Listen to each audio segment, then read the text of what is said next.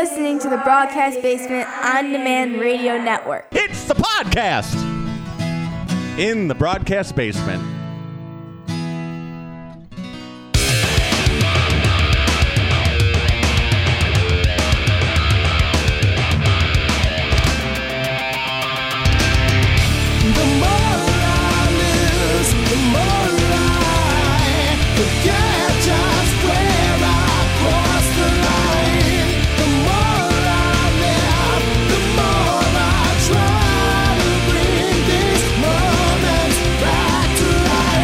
I'm going to shock you this week.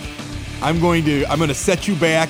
You're you're sitting here at my nine foot homemade oak bar mic, and uh, you're ready to do another 30 minutes of Windy City Slam, and I am going to just make you fall off your bar stool. I saw the AEW match that finished off the show last week. Cody Rhodes, Wardlow. People are on Twitter. They're all hyped about it. What a great match! Give me, give me in 10 seconds what your opinion is of the match. I'm sure you loved it, right? Yeah, I thought it was really good. Good Yeah. storytelling. Uh, obviously, we knew Cody was going to win. Right. And that moonsault was absolutely amazing. absolutely amazing. And I'm going to say right now, the two guys in the ring look like they did an amazing job. But you want to know something? AEW totally muffed that match, and I'm going to tell you why I hate it. I, I here's the thing: I'm watching the match, and I came down with the stomach flu last week, and so I watched nothing but wrestling for like two days. I was on WWE Network. I was catching up on all of my Raws, and I'm not even like flipping. Like I'm watching like the whole show because I have nothing to do except lay on the couch and shake while somebody brings me some hot soup. Like I was a disaster for two days. I watched the AEW match, the Rhodes Wardlow match. The story in the ring was that Cody's getting his butt kicked and gets busted open. And there's mm-hmm. this massive momentum change. And it sets up the triumphant finish to the match. But the problem is the big moment in the match where he gets cut open, the big moves that start to show that he may not win the match, the beating that is being inflicted on him, is in a little side screen during the commercials. It was something that while I was watching it, I said to myself, WWE would have never let that happen. There are they it's almost as if the guys in the ring and the guys figuring out the commercials know we need to be back in time for this moment or we need to get this moment done before we go to the break. AEW missed that. It was it was that one it was a blemish on what I thought was a great match, but I was watching it and for me sitting on the couch I was like, "Oh, you screwed it up. You don't go and cut to that split screen thing with the little bitty thing in that moment." Because then Jim Ross has to come back and explain everything that happened, and it would have been much better for the build up for that to have happened after the commercial break or before it, have him busted open and like rolling on the ground, and then go to some cheap moves and stuff while you're getting. They ran like five commercials in that match during the biggest, I would say, four to five minutes of the match before the ending. I can't disagree with that. I mean, uh, they're having they have a habit on AEW Dynamite of putting some bigger moments on during the break. Uh, a few weeks ago, Nyla Rose was putting people through a table, and that happened during a commercial. I think the infatuation with them trying not to have people change the channel to NXT is kind of ruining some of these moments, and it's kind of sad to see because they do have a great product, and and I I understand some of the reasoning maybe why they don't want people to change, but at the same time, if the product's good enough, they're going to stick. Yeah, and that's the thing. And I, look, it was it's a gaff that I don't see the competition doing. And you're trying to beat the competition. No matter how good you think your product is, if you're the new kid on the block, the the, the crown jewel is WWE and WWE programming. They've been doing it the right way for a long time. You can't try to reinvent the wheel all the time, and you can't take away from the bit. That is your marquee matchup. No matter what happens on that show that night on Wednesday night, that is the matchup, and that is your thing you want to trend on Twitter. And you, I felt like, imagine if like when when the Rock faced Mankind in that crazy show, and and, and like they give the put the belt on Mankind back during the Monday Night Wars. If like in the middle at the strongest moment of the match, there would have been like a progressive commercial and two car commercials, and the General came on with Shaquille O'Neal. Like the, it, it would have ruined everything for you. Yeah, totally. You talked though to one of the guys in the match though, right? Yeah, uh, Cody Rhodes did a uh, AEW teleconference slash webinar uh, this past week, and we got a little bit of audio coming up for you from that. With him talking a little bit about Chicago. A direct question from Mike Pankow from Windy City Slam. Yes, indeed. With the man Cody Rhodes. Okay, that's coming up here in a moment. Before we get to that, let's get to what's going on right here locally in Chicago because that's Windy City Slam's bread and butter. What's up? Yeah, over the weekend we had some happenings going on. Uh, AAW's Art of War at Logan Square Auditorium Friday night, and Mance Warner had his championship celebration as advertised. Had a big beer keg in the ring. Was going to celebrate with everybody with, by drinking beer. And as called last week, Sammy Callahan did interrupt the celebration. Sammy gave him a pile driver, left him laying. a couple matches at, later, they decided to have an impromptu championship match. So Sammy wanted his title back. So Mance gave him the, the title shot. Mance Warner retained that title. So he uh, he fended off the attack from Sammy and retained the championship there. Also, he had TJ Perkins defeating ACH by submission in a battle of former WWE cruiserweights. It was a heck of a match from all accounts. And in the main event, we had the besties in the world, Davey Vega and Matt Fitchett, retaining the AAW Tag Team Championships by defeating AR Fox and Myron Reed.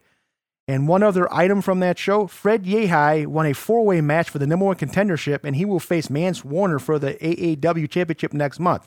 Shifting over to Chicago style wrestling, that was also Friday night in Franklin Park. AEW's uh, resident Luchasaurus had a hard fought match with Chicago veteran Marshe Rockett. By all accounts, hard hitting, very good match. And in fact, Marshe put some clips on his social media of him just getting chopped and beaten up by Luchasaurus. So yeah, he knew he had a fight from Luchasaurus that night. And then uh, happening from that show in terms of a big title change, Sky Blue defeated Ellie to become the new CSW Women's Champion, and that's the second straight CSW show where they changed hands for the women's title. The previous month, Ellie beat Missa Kate. So they're playing a little uh, hot potato with their title right now. Uh, but Sky Blue is somebody a lot of people like, a lot of respect for her. And then also, the next show for Chicago Style Wrestling will be March 13th. Former WWE and ECW legend Rhino will be in attendance on that show. And one more show, real quick before we move on POW Entertainment with Saturday night in Bridgeview.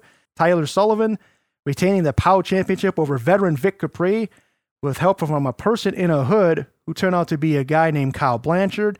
And I guess now Kyle is helping Tyler out. And after the match, they used dry ice and Capri's eyes to blind him. Oof. You know, I I, I think that'd be a great character name. Person in a hood. You know? Just like a guy who comes out in a hood. Oh my god, it's person in a hood. Like that'd be awesome. Yeah, good stuff. All right, so you sat down with Cody, and uh, and and what was the question that you asked him? Do you remember exactly how you worded it to him? Um, well, I wanted to gauge um his loyalty to Chicago and A- and what AEW's um dealings with Chicago were and all that. And uh, he got into uh, for about a couple minutes talking about how um you know All In was a huge event for them and how they're going to be loyal to the city in the future with AEW. All right, Mike Pankow laid it on thick in the hopes that Cody Rhodes would be like, "Yes, Chicago, I love it." And I love me some Windy City Slam. I hope I hear him say that in there somewhere. Here's Cody Rhodes. I mean, it's all it's all right there as far as Chicago was the first place that uh, me, Matt, Nick, with All In, wanted to. You know, we wanted the best chance to succeed, and we thought Chicago would be the city for it. And we, we technically weren't even in Chicago as we were in Hoffman Estates and Schaumburg uh, with the Sears Center. But Chicago is, is much bigger than that that one area, which is why with Revolution coming up and Wintrust uh, being the home for that one and sold out for that show, there's something really unique about Chicago, and and and Chicago. I, I think people think it's always been like this in wrestling, and it hasn't always been the hottest bed uh, for wrestling. Uh, just historically, if you look at it, I'm not sure uh, where it started. I'm not sure if it started with the, the WrestleMania that they did at Allstate, uh, where especially the crowd level of involvement shifted from. It, it became they have their own identity, a Chicago crowd, just like Philly's wrestling crowd has always had its own identity. Chicago all of a sudden has its own identity as a crowd, which is so fun as a competitor or a performer. But you can never. I'm a. I'm one of the most loyal people on earth. If anything, that's you know, for for all my you know bad traits, my best trait is I'm in, incredibly loyal to a fault, and uh, I'm I'm going to be loyal to Chicago throughout the entire future of AEW because that was the place we got things started. It really was. The spark for something that people still are arguing isn't real in terms of how popular wrestling is across the globe.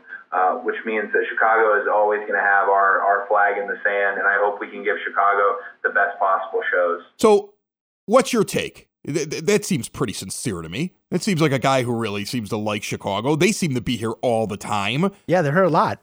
Do they? I mean, and, and they also seem to bleed a little bit into some of the local stuff that's happening. Every once in a while, their their people are showing up at some of the more local events, right? Yeah, well, Luchasaurus. In fact, we just had Britt Baker over at Warrior Wrestling a little over a week ago. So yeah, some of their talents have some freedoms to work some independent shows, and then that's kind of a cool thing to for them to continue getting reps and continue getting work because AEW obviously is only one show a week most weeks, other than like when they do their pay per views.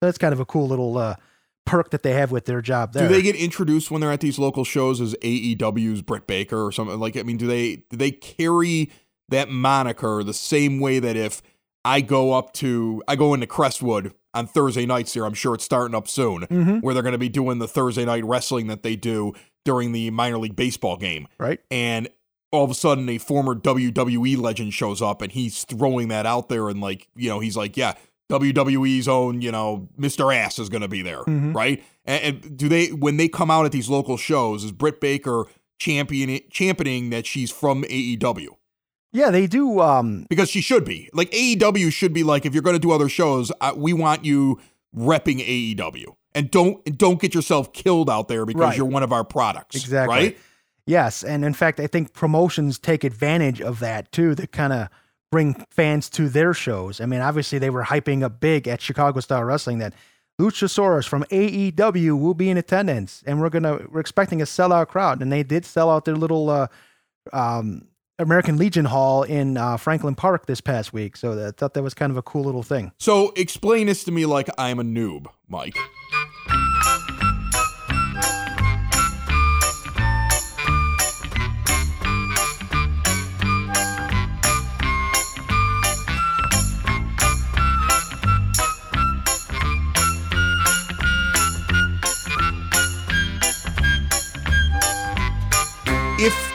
You have people moving from one promotion into another, and you have a big name like AEW, is it possible that when those people show up, let's say Britt Baker shows up, and she's and she's at one of these local promotions, and she's Britt Baker from AEW, and she's building her name at AEW, is it is it even possible for her to lose clean because she's supposed to be heads and tails better because she's with AEW?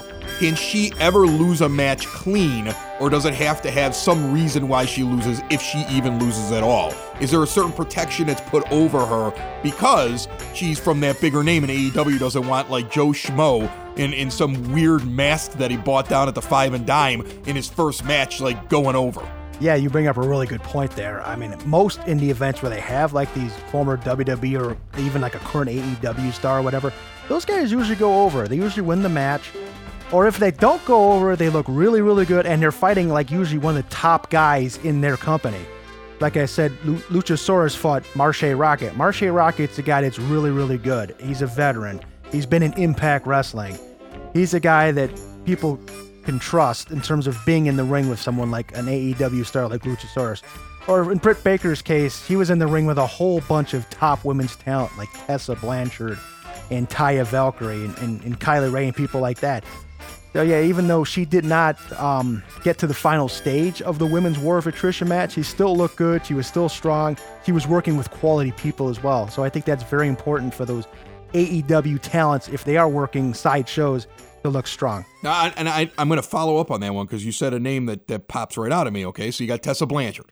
You've talked about her a lot. You think she's great. Uh, you make me want to watch her matches because of how much that you just seem to admire what she does. But she's not on one of these big promotions. So Britt Baker ends up in a match with her one on one when they're promoting the thing.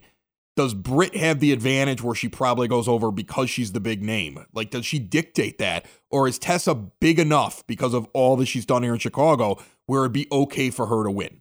Oh, I think Tessa's big enough to to be the one that actually wins. The Even if she doesn't have that big, those big three letters, the AEW or the WWE in front of her. Yes, I think Okay. Tessa does uh, supersede that. She does. She's that good. Okay. Well, when is she coming to a big one then?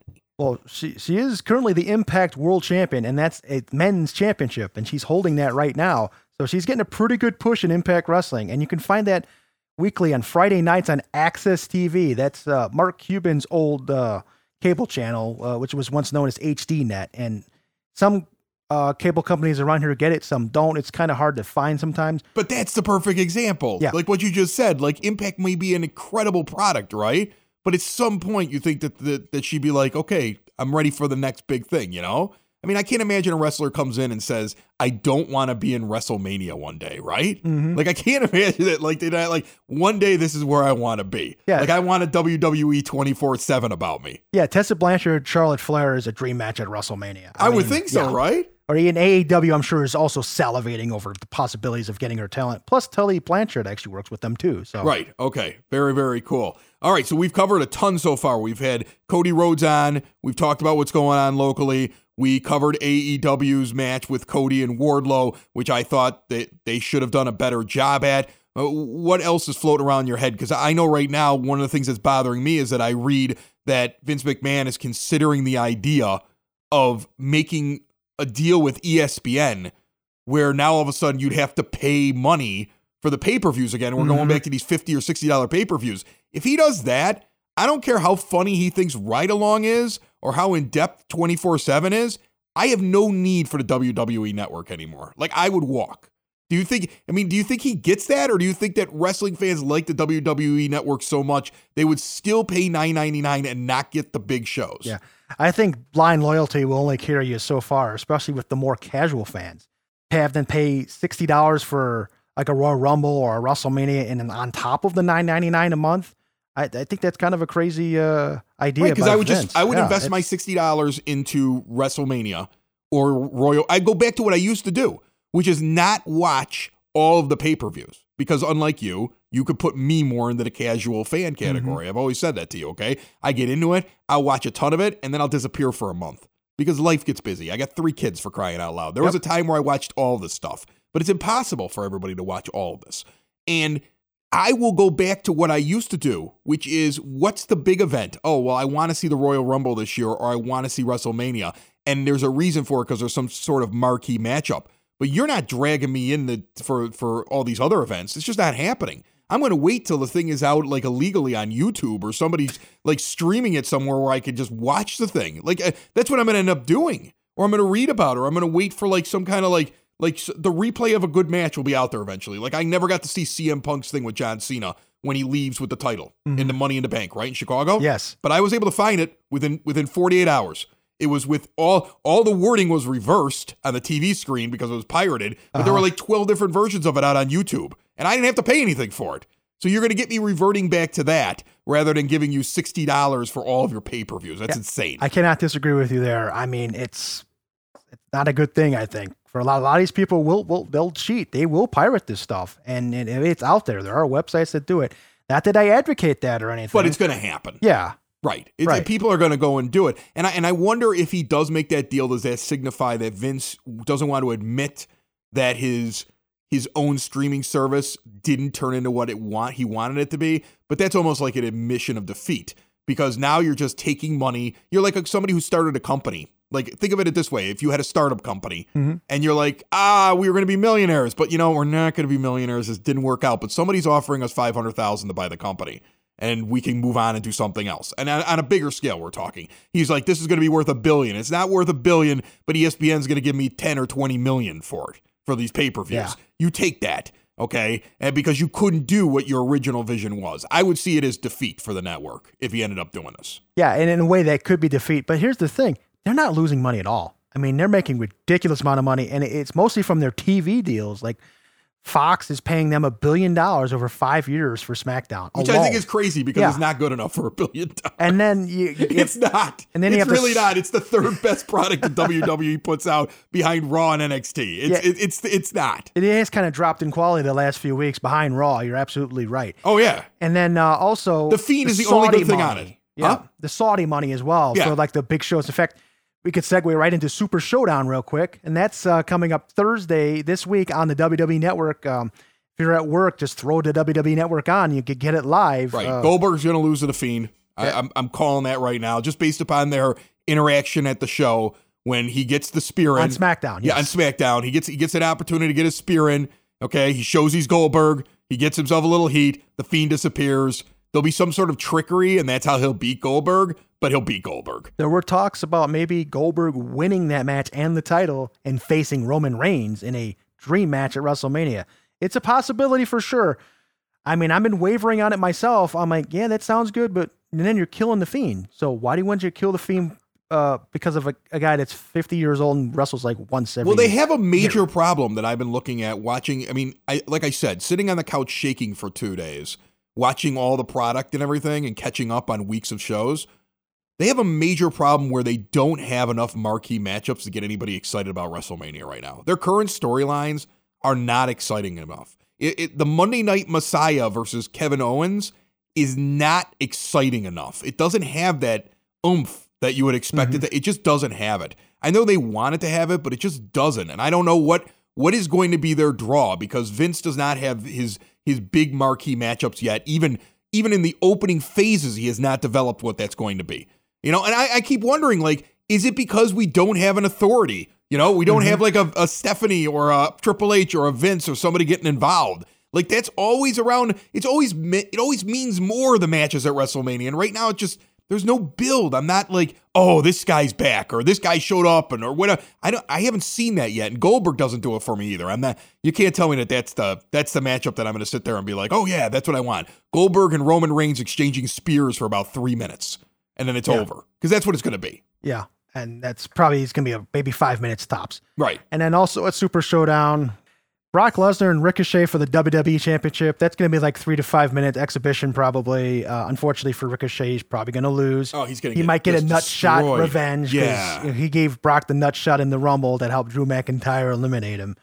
So yeah, I have a bad feeling for Ricochet about that one. And then also, yay, they're doing the SmackDown Women's Championship at Saudi Arabia. Bayley's defending the title Yeah, against Naomi. deal. That That's is a, big very deal. big That's deal. That's a very big deal. yeah. Okay. I would imagine that Bayley holds on to it. Her character seems to be like the thing right now. Mm-hmm. She's the good she's she's the bad guy.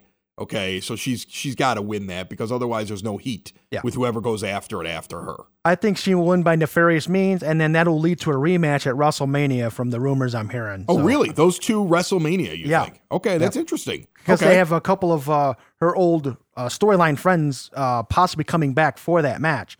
So it could be interesting to see how they interplay into the hype for WrestleMania. Okay. Very interesting. Then um, let's talk a little bit more about Revolution. That's coming up this weekend in Chicago, Saturday night at the Wintrust Arena downtown.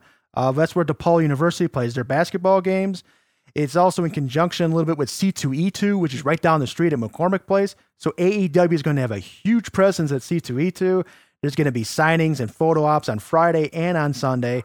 Uh, guys like Cody Rhodes, the Young Bucks, and on Sunday you get MJF. Maybe he'll he'll um throw some insults at you while you're getting your picture with him. That'd be great. Yeah. It's like get in line, uh, your picture is ten bucks. It's an extra five dollars for him to call you a name. And, and let- let's hit this card real quick because uh, there's a couple of really good matches that I'm looking forward to personally. The main event is going to be Chris Jericho defending the AEW Championship against Jon Moxley. Chris is the inaugural AEW champion. He hasn't lost it yet. This is probably the biggest threat to his title reign at this point.